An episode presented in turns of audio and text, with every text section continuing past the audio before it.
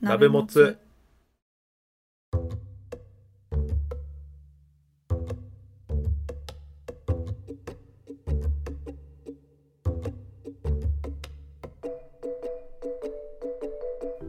同じ鍋のもつを食うのお時間です関谷ですズーミンですお願いしまお願いすしますさあ今日はティーンからのお題が来ましたので、読んでいただけますかズーミンさんはいもつネームなのちゃんからいただきましたはいなのちゃあんりがとうございありがとうござまいますすこれはあのスリーコアラズのねなのちゃんですねありがとうございますありがとうございますポッドキャストウィークなどでもね会いましたけども私は会いたかったズミちゃんすれ違いでねはい合図でしたらはいはいいつも楽しく配置をさせてもらってますはいありがとうございます私も今アカデミーに通っていますかっこサンタさんが入学許可証をくれましたアカデミーこれはねすあの何回か前のやつ聞いてもらえたらと思いますけどもはい。えっと、ナノの通っているアカデミーにも偶然ボタンさんがちょっとズミさんズミさんもうちょっとこうナノちゃんっぽくティティーンっぽく入れてもらっていいですかズミさんえっととかじゃなくてえナノちゃんそんなんじゃないじゃないですかもうちょっとナノちゃん入れてもらってナノちゃん下ろしてもらってむずすぎ んお便りよりむずすぎんかいやいや、これ俺、俺じゃやっぱ難しいから、それ。ナノちゃんのごえめんっなさいやっとええっとナノの通ってるアカデミーにも偶然ボタンさんがいるんですけど、はいはい。関谷さんのボタンさんは女の子だったみたいですけどこっちは多分男の子ですうんうんうん。スター団のマジボスはいはいはいはい。ボタンちゃんね。私が一番最初に選んだポケモンはホゲータです、うん関谷さんは一番最初に何のポケモンを選びましたかはいはいはい。ズーミーもポケモンやってたみたいだしポケモンの話面白かったのでまたポケモンの話してる回が聞きたいです今年もよろしくお願いしますとのことですはい、ありがとうございます。ありがとうございます僕は最初、にャオハを選びましたね。猫系あ、そうです。草タイプのやつですね。はいいわゆる五三系あーねはいはいはいはいはいはい。まあ、そんな感じでね、ちょっと今日はお便りいただきましたので、ポケモンの話をしたいなと思いますけども。はいポケモンで、えですっかと、まあ、なおちゃん書いてくれてるやつ、まあ、もうこの回は普通にポケモンの話がっつりするんで、もう全然、あ の、見立てなしでね、はい聞かせていただきますけど。はいず てかナノちゃん見立て使ってきたからねそう私もアカデミーに通っていますさすが。さすがそうでありボがたいタンはねボタンさんは女の子だったみたいですけど、多分こっちは男これねボタンは、うんうん。えっとね、公式で一応女の子って言われてるんですよあ、そうなんや。でもあの勘違いするぐらいこう中性的なんですよねああ。そうそうそうなんか喋り方とかも、うんうんあの見た目とかもうん。分かんないんですよ、うーん。でもうえっとねこれ実はポケモンってまあ日本のゲームですけどもちろん海外でも展開されてるじゃないですかうんうん。で海外版だと英語のセリフになるんですよねああ。でそこで「he」とか「she」とかうんうん。おーおー。要はあの性別が分かるようなああ。一人。称かながあったりするんですけど一応ボタンは「she」なんですよあ、そうなんや。そう彼女はっていう風な紹介されるのでおー女の子だっていうことになってるっていうなんか日本語表記だと実は分からないんですけどあの海外表記で分かるっていう変な現象起こっててで SV はとあえっと SV ってスカーレットバイオレットっていうスカーレットバイオレットっていう今回シリーズなんですけどポケモンの最新作ねうん。現時。点で、は実はねあの結構性別はっきりさせないんですよあ、そうなんや。。そううそうそううん。なん。で、えっと、結構混乱しがちなんですけどうんうん。まあ別に分かんなくても全然進めるんですけど、うん、うん。まあ、その辺もいろいろね考えるとこあるうん考えれるとこあるかなっていう感じで面白いんですよ SV はね、いいですね。そうそうそう。いや面白いですよおうおう。でえーあのこうやってポケモンの話ね今みたいな感じであの、うんスカーレット・バイオレットの話しようかなとか思ってたんですけどはい。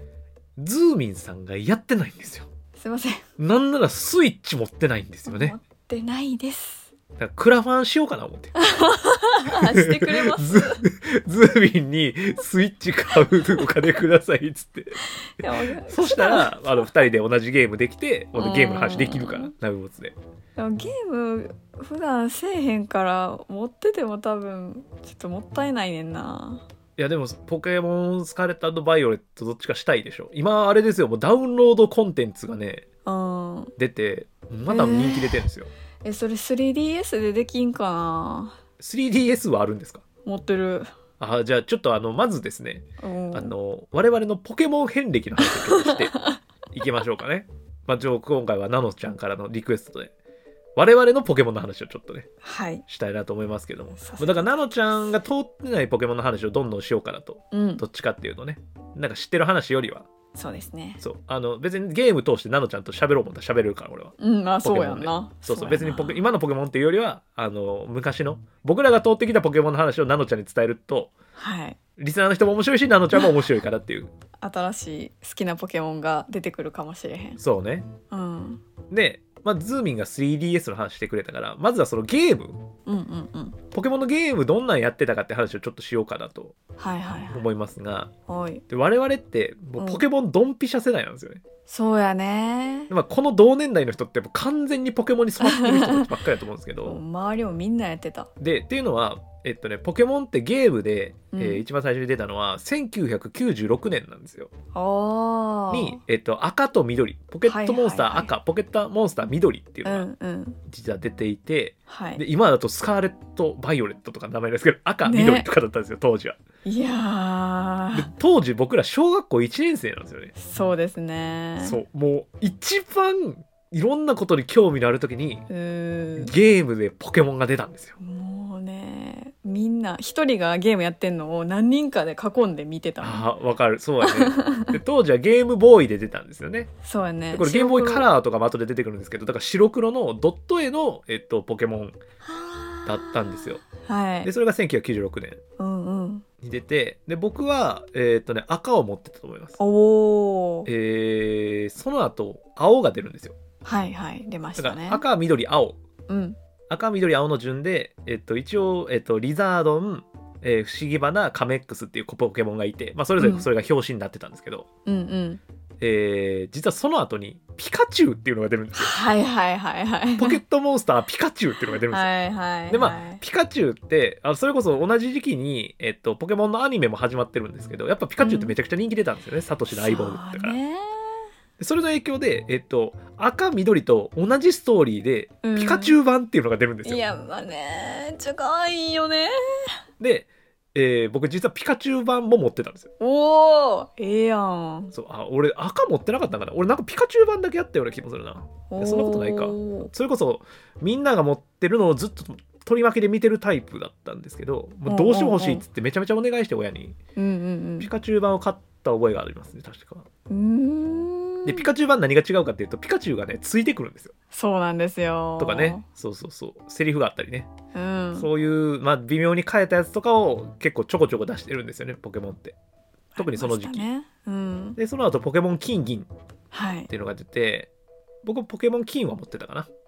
でえっとこれは鳳凰とルギア金と銀で、鳳凰とルギアっていうのが、まあ、伝説のポケモンみたいな感じで表紙になってて出てくるるんですけど、えっと、ポケモンそこから関東地方から上都地方に変わるんですねあーそっかそういう変化があったそうんですね赤緑青ピカチュウの時代は、えっと、関東地方だったんですけどポケモン金銀から上都地方って地方が変わるんですよ、ああそうかあちなみにスカーレット・バイオレットでもまたあのパルデア地方ってほんほん変わってるんですけど地方が。へえでこれエリアが変わると何が起こってるかっていうと出てくるポケモンが全然変わったんですよ。ああそうやねそうそれがね、うんうんうんもう衝撃でいやまあこれポケモン皆さん大体知ってると思うんであんま詳しく言わなかったんですけどーやっぱりポケンモン図鑑っていうのがあって、うんやっうんぱポケモンを、えっと、たくさん集めてその図鑑を埋めるっていうのもまあ一つのゲームの楽しみ方なんですよね。はいそうですねあの以前話したみたいなストーリーを楽しむっていうのももちろんそうやし、うんえっと、ジムリーダーをを倒して、バッジを集めるっていうのもそうやし四天王にえ買って、うんうんえーポケモンマスターになるみたいなうんうんうんのも、えっと、ストーリーとしては面白いんですけど、うんまあ、やり込み要素みたいなので図鑑は埋めるっていうのもあるんですけど151匹はい赤青緑ピカチュウのの時は、だったんですけどまた増えて増えましたねしかもまたいいね、いいこれみんなねびっくりしたのがやっぱピチュュウとかがここで出てきたんですよそうかそこでピチュウってピカチュウの進化前のやつとか出てきたんですよね可愛かったよなそう赤青の緑の時はずっと進化させるっていううんうんうん発想だったんですけど、進化前のポケモンが出てくるみたいなあー そうのを小学生の時に僕らは経験してるんですよね実はもう楽しくて仕方なかったようなーんこんな新しい世界があるんだって思ってるのが多分僕ら世代のやっぱりポケモン通ってる人たちの印象かなって思いますねなんか本当にそういういろんな発想とか、うんうんなんか冒険して楽しいとか何かを集めて楽しい何かを育てて楽しい、仲間と何かをするとかっていうことを結構ポケモンから学んでるうん世代やし、僕は少なくともそうやったねうんうんそうですめちゃねめちゃ楽しかったねはでえっとズーミンさんは今出たやつで言うとなんかどれをやってるんですかねそうですね自分がやったので言うとえーっとクリスタルなのであそれは金銀の後に出たやつ金ね銀の後に出たやつはいはいその前はそれこそ赤緑青の時代は誰か近所の子がやってるのを周りで見るはいはいはいはいで金銀だと確か金やったかなは弟が持っててそはいれはいはいを見てた、はいはいはいはい。であとあのポケットピカチュウマンポケのやつですねああ、ありましたね。まあ僕らだからあれですもんね。デジモンたまごっち世代なんで、そうそうそうそう そういうののポケモン版みたいなやつね。そうでいは歩いいはいたらピカチュウをこう育てられるみたいなやつありましたね。そうあれも弟が確か持ってて一緒はいにはい。触ってた思い出がありますね、ーなるほどね。そうでその後のそのクリスタルでようやく自分もでその時はゲームボーイカラーでやってましたねははいいはいはいはい。でそれでやったんですけどちょっともともとあんまりゲームがうまくなかったせいではあはあ途中まではね楽しくやってたんですがえうんまあ、あ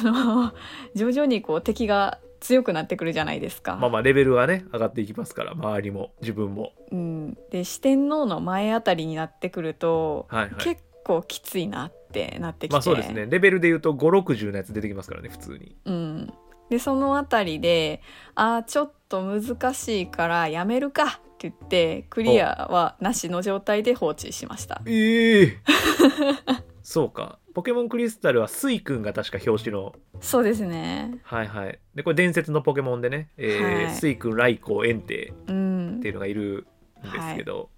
あそうか全クリしてないんですねしてないんですよ。へえでそれが小学生の時だったと思うんですけどはいはいはいいやそうですよスイ君ギリギリ小学生ですね僕らでその後しばらく期間が空きましてはいはいはい20代中盤かそれぐらいの時にはいはいあの 3DS を買ったんですよ。はいはいはいはいであの動物の森などをやっていたんですけれどあもあなるほどねそれ用にねはい、マザー12とかも入れたりしてはいはいはいはいでその中でピカチュウ版がはいはいはいプレイできると知ってはいはいあじゃあ今ならできるかもしれへんとそうです思ねってやったんですけど、はいまあ同じように四天王の前で無理ってなってあー四天王の前のダンジョンがちょっと難しいんですよね 実そうはなんですよ赤緑ね。確かにピカチュウ版だか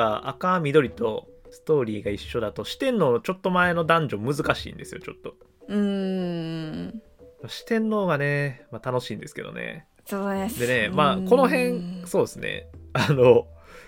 まあこれ多分今のゲームだったらあんまできない話かもしれないですけどおう僕も 3DS を一瞬持ってた時期があってすぐ売っちゃったんですけどあらまでもそれをもう僕最近めっちゃ最近です2年ぐらい前に 3DS1 回買ってえーポケモンプラチナっていうのがあるんですよほうプラえチっ、ナ、とギラティナっていう伝説のポケモン出てくるんですけどあーちょっとわからんでそうそうすねがで出てきたやつだけやっててへえー、そうなんやなぜかでえほっ、うほとう今のスカーレット・バイオレットなんですよねうんうんうんうんスイッチを買ったんでアルセウス嫌だなと思ってるんですけどそれはよくておうそう初期の頃ってむちゃくちゃバグ技があったんですよあーあったなその僕がバグ技すんのめっちゃうまかったんですよええー、でこれちょっと多分ナノちゃんとかは意味わからんかもしれないですけど多分今あんまそういうのないあるかもしれないですけどほうほうほうあのイメージがないかもしれないですけどおこーれナノちゃんに向けて説明するねはい今ってもうネットでソフト買って SD カードとかにデータをダウンロードしてそれでプレイするっていう、まあ、一応カセットもあるけどねうんっていうスタイルやと思うんやけど当時はもうカセットしかなかったはいそうですねゲームボーイって本当にね今のスマホよりちょっとごついみたいなサイズのうんうんやうつんで、画面自体はスマホよりめっちゃちっちゃいのねちっちゃいな半分あるそかうっていう半感分ぐらいのやつで,、うんでその背面裏面にうんうんカセットを挿してそうプレイするっていうゲームやってで、はいその電源ボタンが側面についてるの横に、はいはいはいだガかチャらスマホの音量下げるとことかあんな感じでうんうん電源ボタンがついてて、はいで音量のボタンも実はそこに同じようについてたんですけどうんうんくるくる回すタイプのねそうねえっ、とね僕がやった覚えてるワグワザはマスターボール一応手に入るんですけど、うん要はこれマスターボールってポモンスターボールでポケモン捕まえるんですけどうんあのそれの最強のやつねあの、はい絶対に捕まえれるやつね、みんな欲しいやまあ、つ本来ゲームのシステム的に言うとこんなん何個も手に入ったらやばいじゃないですかそうですねでそれを、えっと、99個に増やすっていうあのバグ技があってはあはあはあはでこれちなみにあの他のアイテムも全部99個増やせるっていうバグ技がああうっんてすごいなそうそれをやる方法がうん今はね、えっと、スカーレット・バイオレットでは、えっと、スマホロトムっていうやつで、えっとうんポケモンの出し入れうんうん捕まえたポケモンの登録とか名前変えるとかそんな全部できるんですけど、当時は、えっとポケモンセンターに行ってポケモンセンターの中にある、えっとパソコンをいじらないとポケモンの出し入れとかできなかったんですよ。そうですねえっと、そこのパソコン上でアイテムとか、えっとああね、選べるんやったかなた確かそうやったと思うんですけど、んん預けたりとかできたと思うんですけどできましたねで、えっと、そこに預けるかなんか選択した状態でうんなんかセーブするみたいなのがあるんですよ。ああはいはいはいえっとねこれなんかいくつかやり方あるんですけど、うんうんえっとね、その状態である特定のタイミングで電源を切るとはいはいはいはいあの 次つけた時にあのパソコンのとこ行くと99個に増えてるっていう裏技があったんですよ。えなやった 覚えあんなポポケモンもレベル100にする裏技があったんです よね何もせずにあ確かそれはねえっとそれもそういうえっとそれを選択した状態でセーブするとかやったと思うんですけど、うんまあうんうん何しろそのセーブの瞬間のある特定の文字に行った瞬間に電源を切るっていうそのータイミングゲーだったんですよよで僕リズム感凄まじいから そのタイミングだけをもう100発100中だったんですよねだから僕いやー裏技専門誌みたいになってて当時、 みんなのポポケモンをレベル100にする裏技をずっとやってたんですそよれはスーパーヒーローやいなやめちゃめちゃ楽しかっただからそういう思い出でもね今のゲームだと多分難しいんですよそういうそうやねのもうちょっと特殊なことをね やったりとか、うんうんうんまあ、逆に情報がいっぱいあるから、うんソフトをなんかいじってうんうん裏技したりねするようなことあるかもしれないんですけどとかねいろいろあったら面白かったですね当時ポケモンはうんうんあとポケモンパンとかねあーシールついてるやつはいあれは今でもあるんかあなあるかもしれないですねうん当時からよくポケモンパン買ってましたねなんかさ下敷きにいっぱいつけてはいはいこうダブったやつとか交換はいはいはいしたりしててんけど、はい あまりにそれが、まあ、流行りすぎたせいか、うん学校で禁止令出ま した。あるよなそういうのな持ってきちゃダメです みたいな。流行りすぎるやつなそう。いや、あるあるある。いや、なんかそういう、だから僕らの世代って逆に言うとポケモンしかなかったんですよね。うーん。特に小学校低学年の時って、他にキャラクターとかなんかでめちゃくちゃ流行ってるってほとんどなくって、うん、そこまで流行ってたんはなかったと思うな。やっぱりポケモンがそういうものを集めて、育てうんうんて、みたいな。うんでストーリー面白くてでキャラクターもかっこよくて可愛くてみたいなうん。そのやっぱ僕らにとってのすごい走りだったんででやっぱはいポケモン出てから同じようなゲームいっぱい出ました出だしましたしねうん。育成うん。系そうねや。っぱすごい革命的だった。で、それのもうドンピシャ世代なんですよね。小学校低学年の時にポケモンに出会ってるっていう。はい。そうそう。で、やっぱり僕らも今でもポケモン触ってますもんね。だから何十年前、2、30年前のやつずっといじってるでしょ。すごいな。すごいですよね。ポケモンって。うん ずっとだからだからそういう意味ではこうナノちゃんみたいなティーンの人たちとポケモンンってものを通じてこうやってこう交交流を持てるってていうのは本当素晴らしいコンテンツだなっていうこと思いますけどほね。んまやね。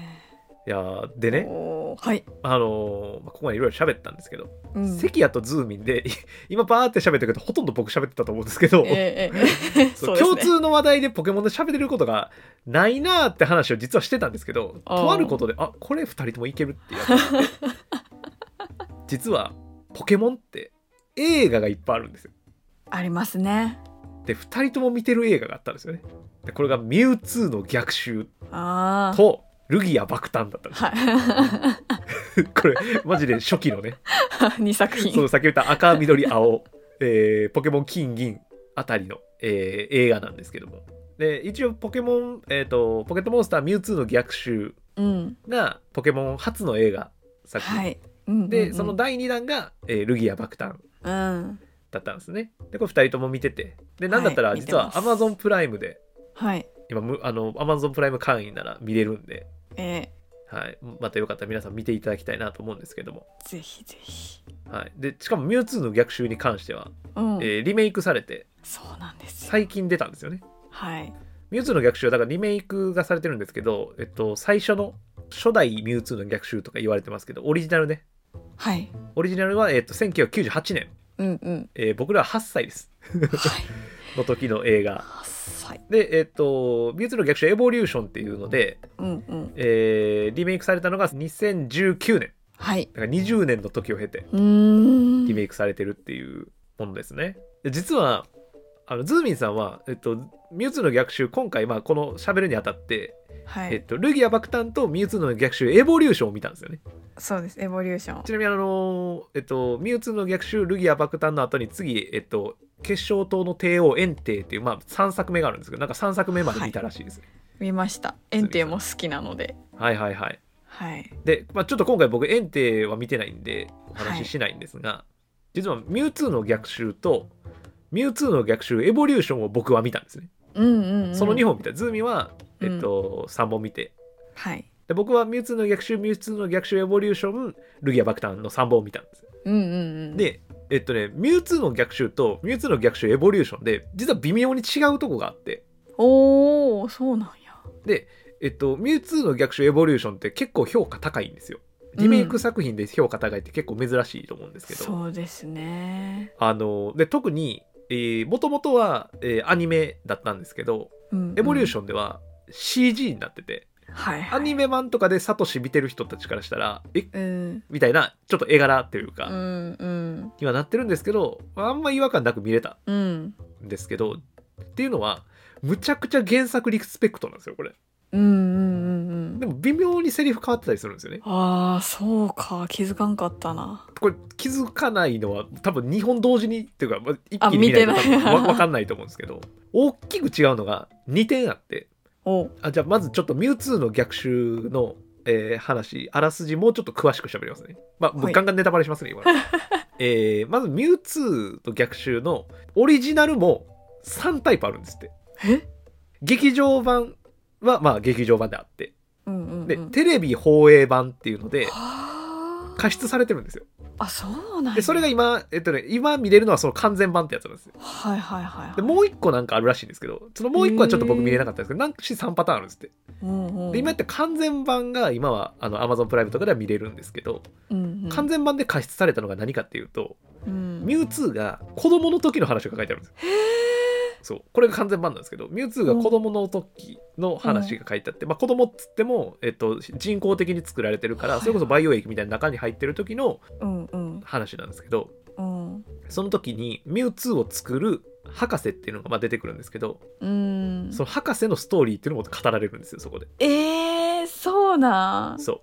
うでえこれあるのとないの全然違うんですよねえー、ある版で話しますちなみにとミュウツーの、えー逆襲完全版のその、うんミュウツーがまだちっちゃい時の話が実はエボリューションではカットされてるんですうよ、んうんなかったでです、まね、あなくてもわかるうんし、まあ、入れるとちょっと変なとこもあるんですよ確かにおーでもあった方が読み解く時にめっちゃ面白いって話なんですで一応今から全部そこだけ話すんですけどまるまるうんうんでえっとさっき言ったみたいにミュウツーはミュウっていう伝説のポケモンから作られているうんうん伝説のポケモンミュウの、えー、と体の一部から、えー、と生成されたポケモンで人工的なポケモンなんですね。うんなんかずっと培養液の中で、えー、と子供の時からずっといるっていう状態なんですけど、うんえー、とそれをやっている博士は実は、えー、と娘を亡くしてるんですよ。うーん娘を亡くしたから娘のコピーを作ろうとするんですよ。はあはあまあ、それはまあ人類的な禁忌なんですよね。はいはいえー、といわゆるクローンみたいなものを、えー、うんとそういう遺伝子の情報から作ろうとするんですね。うんでもうまくいかないんですよなかなか。それと同時並行でミュウツーを作ったり他のポケモンも作るんですよコピうーを。んでそれが培養液の中にいるってとこが実は始まるんですよ。へえ物語が。で、えー、培養液の中にいる時にうん、同じまああの部屋というか場所で育ってるんでなんか、えっと、無意識上なんていうんですか夢の中みたいなので、うん、えっと、みんなが更新するんですよ。博士の娘ミュウツーであとは、えっと「人影不思議種ゼニガメ」の4体ポケモン4体とその愛っていう娘ほうほう愛ちゃんとでみんなでこう遊んだり戯れてる夢の中ででそれこそ空飛んだりいろんな世界を見たりでミュウツーは実は愛からいろんな人間のことを学んでるんですようーん人間の世界のことを学んでるんですよねうんうん、これはは海だよとかこうそういうなんか基本的なことを実はうん学んでるんですけどこの頃の博士の研究っていうのは大きな課題があってうんそのコピーが短命だってことなんですよ。あーであのめちゃめちゃ楽しいこう時間を過ごした後に突然さっき言ったポケモンの1匹がいなくなっちゃうんですよ。うんうんパーって光になって消えちゃうんですよ。うんでミュウは理解ミュウ2は理解できないんですよ。これなんでいなくなっちゃうんだろうみたいな。うんでその3匹のポケモンみんないなくなってうんで最後愛とミュウ2だけなのね。で愛も消えそうになるんですよ。うんならミュウ2が泣くんですよね泣いた時に「これは何?」みたいなああなんか何かが出てくるな涙っていうのが分かんないですよほうほあのその時に愛ちゃんが言うんですよ最後にミュウ2にううん「えっとそれは涙だよ」って言うんですよ生き物は体が痛い時以外は涙を流さないって悲しみで涙を流すのは人間だけだって言ってたありがとうって言って消えちゃうんですよほうでミュウ2はそのまま涙が止まらなくてうんっていう状態になってでもうみんな研究所の視点になってもその3匹のポケモンも愛も消えてしまうんですけどミュウツーだけすごい精神が不安定になるんですよそのせいで。あーで、うんうんえっと、無理やり鎮静剤みたいなのを注入されて落ち着いてそのまままた深い眠りにつくっていうのが実はカットされてるシーンなんですよへー実はこれがあるとなんで博士がミュウツーみたいなクローンを作ってるのかとかうんあクローンじゃないなあの作品中はずっとねコピーって言われてるんですけどうんうんうんそういうコピーを作ろうとしたのかうんという逆に言うとそういう最強のポケモンを作ろうってことに固執してるのかが分かるんですよももともとは娘を亡くしてそのための研究で始めたことだったんですようんうんであるとかミュウツーがなぜ人間を恨んでるのかっていうことも分かるんですよ、うんそういうことをしてまでなぜ私を作ったんだっていうことをうん実はずっと問ってたってことなんですよねはあだからミュウツーってまあその後あの大きくなってからうん意識を取り戻してからもう研究所とかを破壊したりとかそうねあと榊っていうあのロケット団のボスにもあの刺激されるんですけど一時期、うんまあ、そこからも逃げ出してうん爆発させた後にこれ名シーンなんですけどそういう爆発させた後のうん 研究所の後に降り立って誰が梅と頼んだ誰が作ってくれと願った私は私を生んだ全てを恨む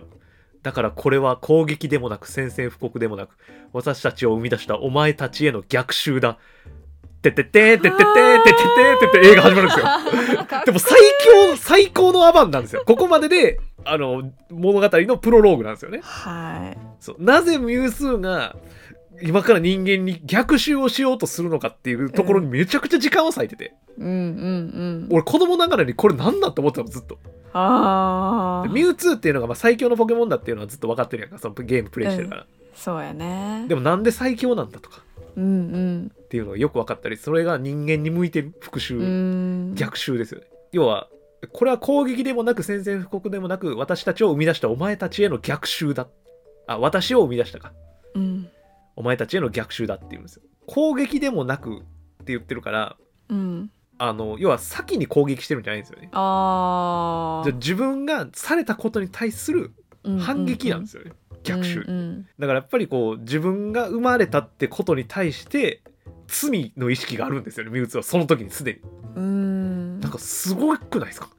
すごいです生まれたことを罪だと思っていてそれをした人間に矛先が向くっていう話なんですよはいはいうんポケモンの話しようとしてる な何の話しようとしてるみたいななんか子供向けアニメ映画とは思えないストーリーすごいんですよ。ミュウツーは自分の存在意義っていうのがだから分かんないんですよ。なんで生まれたのか、誰が梅と頼んで、なんで僕を作ったんだみたいなことはずっと分からなくて。うんだからミュウツーって最強であることが自分の存在証明なんですよね。うんうん逆にだから最強じゃないと自分がいる意味がないかもしれないってどこかで思っていて、だからこう戦いにどんどん身を投じていくんですよね。うんでもそれでもどんどん分かんなくてずっとこうただ持て余した力知能だけがあるっていう。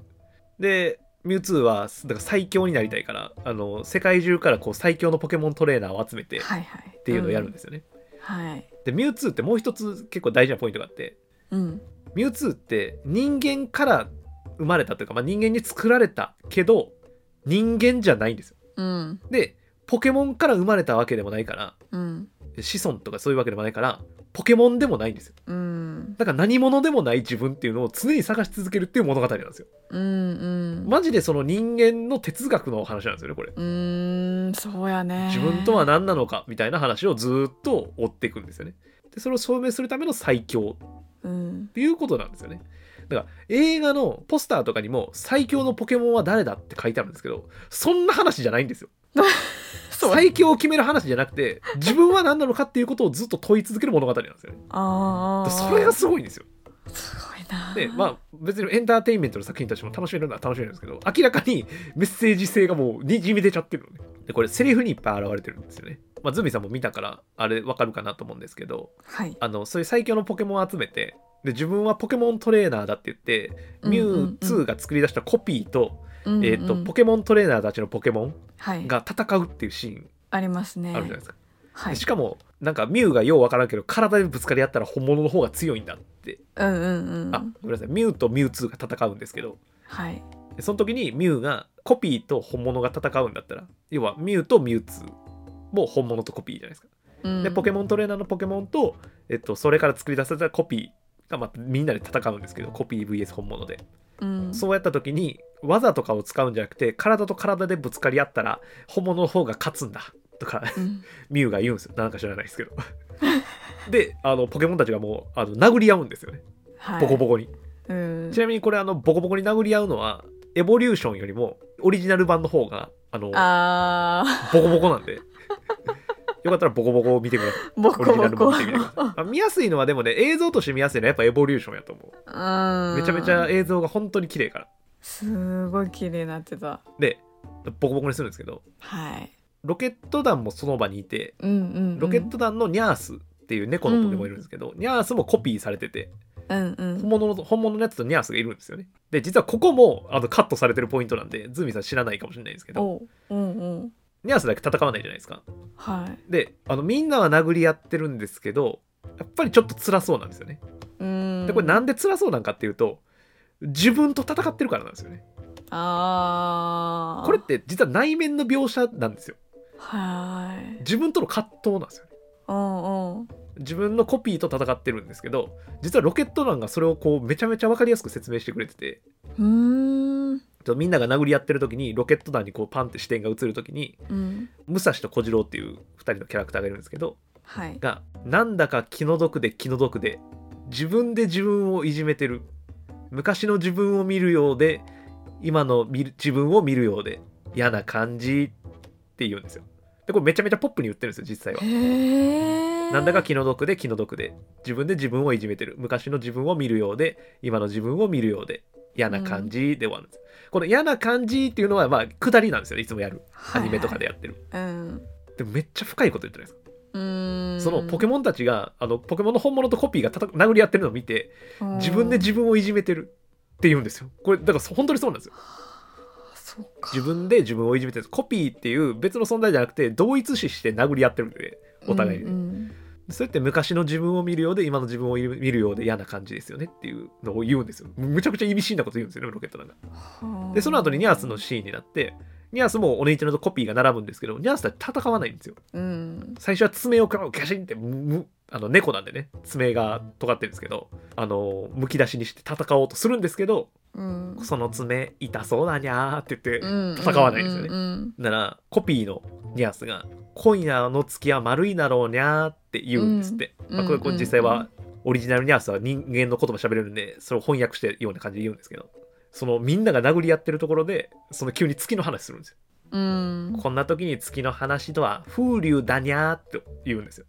まあそういう感じで、エボリューションは終わるんですよ。はい実はオリジナルのもう一セリフあるんですよ。あそうなん今夜の月は丸いだろうにゃー。こんな時に月の話とは、えーおみゃー、風流だにゃー。みたいなこと言うんですね。うんうんうん その後に、哲学してるにゃーって言うんですよ。ほうでこれエボリューションではカットされてるんですけどなんでへそうこれ明確にこの物語は哲学だっていうことをニャースが言うんですよーこれはねいやこの映画やばいと思ったほんまにだからもうわざとちゃんと言うんですよこれは哲学だっていうことをあうんうんうのん観客に伝えるためにニャースに言わせるんですよ監督か誰か知らないですけどだうかんうんうんらやっぱりこうオリジナルとコピーがね戦ってるってことはやっぱりこう自分で自分を殴ってるうんあの過去の自分なのか未来の自分なのかが自分を傷つけてるってこれ自分なんていうんですかね人間のこうあるじゃないですか、はい、まあ、それこそよくね最近の自己啓発とかってよく言うじゃないですかうんうんうん自分を守ろうみたいなうんもうそれ25年ぐらい前にやってんですよ映画で ポケモンが早いだニャースはあのやらないですよでも自分を自分で傷つけないんですよそれ痛いだろうにゃーって言ってうんやっぱそれって自分を愛しましょうって慈愛の心ですよねあーでそう言ってるニャースが哲学してるにゃーって言うんですようわやばいんですよ、この映画。 で、その後、まあ、ピカチュウも殴り合うんですよ。うんオリジナルとコピーで。でも、ピカチュウも、オリジナルは戦わないんですよ、一行と。うんうんうんずーっと、こう、戦いたくなそいうねみたいなことを、ピカピカみたいな感じで言うんですよ。でも、相手のピカチュウは最初、好戦的でボコボコにするんですよね。うんでも、途中で、その、自分を殴ってるんですよ。だから、コピー、オリジナルを殴り続けるんですけど、それって自分殴ってるのと一緒なんですね。で、オリジナルは抵抗してこなくて、辛くて泣き出すんですよ、涙で。うんこれ涙で思い出してほしいんですけどはい愛ちゃんはミュウツーに言うんですよ生き物は体が痛い時以外涙を流さないって悲しみで涙を流すのは人間だけだってって言ってるんですよカットされてるんですけどエボリューションやと、はい コピーは涙を流してピカチュウをボコボコにするんですよでその後まあいろいろあってサトシが医師になっちゃうんですよねはいそのミュウとミュウツーの戦いを止めようとして石化しちゃうんですようんでその石化が奇跡的に溶けるんですけどうん溶ける時のアイテムズーミさん分かりますよね涙そうなのよ。しかもポケモンの涙なんですよ。はいあちなみにあのシーンで人間一人も泣いてないんですけど、そうですねあれめちゃくちゃ批判、だからすごいあれメッセージやん人間は泣かないけど、ポケモンが泣くんですよ。あで、もう一回あの愛ちゃんのことは言いますけど、生き物は体が痛い時以外は涙を流さないって、悲しみで涙を流すのは人間だけだって、が、ここで聞いてくるんですよ。ーうんみんなポケモンの涙で、で、最後ピカチュウの涙で、サトシが石化から解かれるっていう。うんでミュウツーとミュウもそれを見てあの思い直すんですね戦いをやめてうんうんあのその場を去るんですけどミュウツーがその場を去る前にこのことはもうなかったことにした方がいいのかもしれないって言ってみんなの記録を消そうとするんですよねはいはいでその直前でサトシが「どこに行くの?」って言ってミュウツーに問いかけるんですようん我々は生まれた生きている生き続けるこの世界のどこかでって言って飛び立っていくんですよねうんだからこのミュウツーの中でそのミュウツーそのものの存在証明とか、えっと、逆襲の物語がどうやって決着ついたかってあんまりわからないんですよ。うんまあ、それはもう観客に委ねるっていうことなのかもしれないけどでもそういった矛盾とか葛藤を抱えているまま生きている生き続けるこの世界のどこかでって言って去っていくっていうのがなんかまさに人間だなって思うんですよやっぱり。うんそうやなタイムリープさせられて記憶もなくしてサトシたちは元いた船着き場みたいなところに戻されるんですよね。うんうんうんでその後サトシが「なんで俺たちこんなとこにいるんだ?」って言うんですよね。そのなんかわかんないから急にここに飛ばされて記憶もないしうんでしかも時が戻ってるんですけどねはいだから何も覚えてないんですけど「なんで俺たちこんなとこにいるんだ?」って言うんですけどかすみっていうまあ仲間がいるんですけどかすみが「いるんだからいるんでしょうね」って言うんですよ。もうこれもまた哲学なんですよ。自分がなんでここにいるのか、うんなぜこのように存在してるのかわからないってサトシが言ったら、かすみが、いるからいるんだよって言うんですよ。これ、我を思うゆえに我ありなんですよ。おお実際そうなんですよ。かんそう、我を思うゆえに我ありって、いろいろ解釈があるんやけど、我を思うゆえに我ありって、この世の全ての存在を疑ったとしても、それを疑っているっていう自分の存在だけは疑うことができない、みたいな意味だったりとかまあ、なんかこう自分が考えてるっていう事実はもうその考えてるっていうことによって自分が存在することを認定なんていうか認めるというか認めているというか、自分が思考しているという事実によって事実があるってことが自分の存在証明になってるっていううんようなニュアンスなんですけどおるからおるんやみたい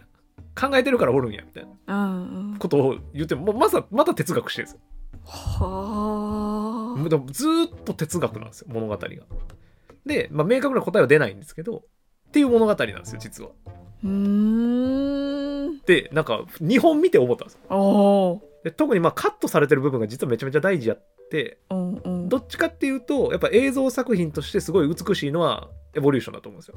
あーさっき言った愛ちゃんの話とかも、まあ、愛ちゃんが、まあ、それ言ってるけど僕こうやってなんか解説しないと分かんなかったりするじゃないですか。そのうー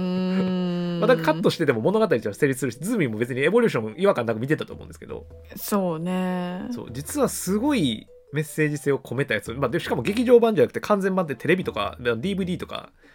で流れてたからうんうんうんうんまた難しい話はあるんやけどあでもなんかやっぱりねこの「ミュウツーの逆襲」っていうのがすごいポケモンむちゃくちゃ攻めたことやってたんやなっていうのは改めて思いますよね。すごいことやなそうです結構衝撃的な物語ではあったと思う俺だからずっと「ミュウツーの逆襲」だけは覚えてたもん映う画。んうんポケモン殴り合うなとかでもなんかセリフをこの年になってよく聞いてみるとうわこんな深いこと言ってたんやみたいなとかうんそういう伏線の回収の仕方とかねうんうんはあすごいなーっていうのをすごい改めて思ってやっぱポケモンってすごいなみたいな、まあ特にスカーレット・バイオレットはかなりこういうのに近いんようーんだから俺多分スカーレット・バイオレットめっちゃ喋りたいなと思ったんよあうんうんあの物語があの前言ったみたいにこういじめの問題を扱ったりね、うんまあ他の物語もね結構親子の物語だったりするんですよへえでやっぱりなんかこう存在証明というか、うんうんうんまあ、肯定するみたいな自分を肯定していくっていうところがなんとなくポケモンの中にずっとこうあるような気がすんのよねうん物語のこうメッセージとしてやっぱりこう大人向けでもあるし子供向けでもあるからういんやなんかこの「ミュウツーの逆襲」を見て改めて思いましたねっていうのをえーっとティーンの ののちゃんに伝えたいなって思ってるいやぜひあのミュウツーの逆襲ミュウツーの逆襲あのエボリューションよりはあのエボリューションもいいんやけど完全版をエボリューション見た後にあのオリジナルもぜひ見てほしいなと思うねそう特に愛ちゃんの物語がプラスされてるからうーんそうそうそうゴリゴリにネタバレしてますけどいやそれでも楽しくそう見そうれそうると思いまそうすそう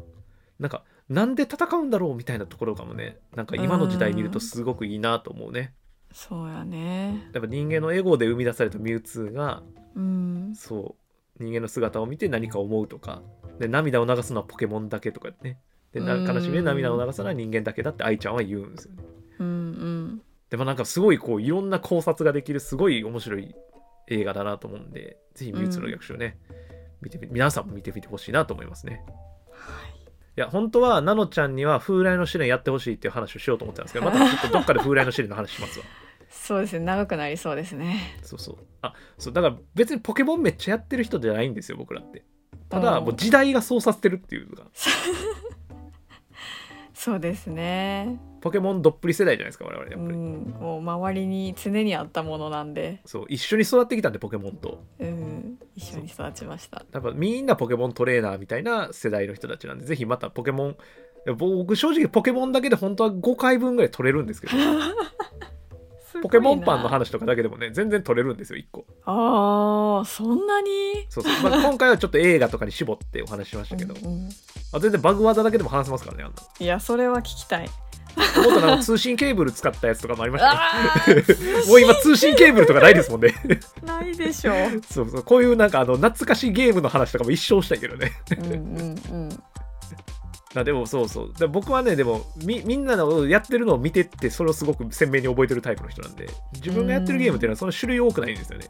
うーんとかソフト借りてたりとかねそあうあそうするんで手元になかったりするんですけどだから一番やったゲームはマジで風来の試練なんで僕おお風来の試練が僕の人生のゲームなんでどっちかっていうとまあまたそのそのうち話しましょうてか、はいでも風来の試練知ってる人おらんからな喋ってもなーみたいな感じなんですよ知知ってる人いたらお便りくださいお願いしますということで今回はこれにてお開きにしたいなと思います我を思うゆえに我ありでしたねはいそれを考えてる時点であなたはそこにいるんだよっていうそういうお話ですよ今日ははいということで今週はこれにてお開きにしたいなと思いますでは皆様お手拝借よーっ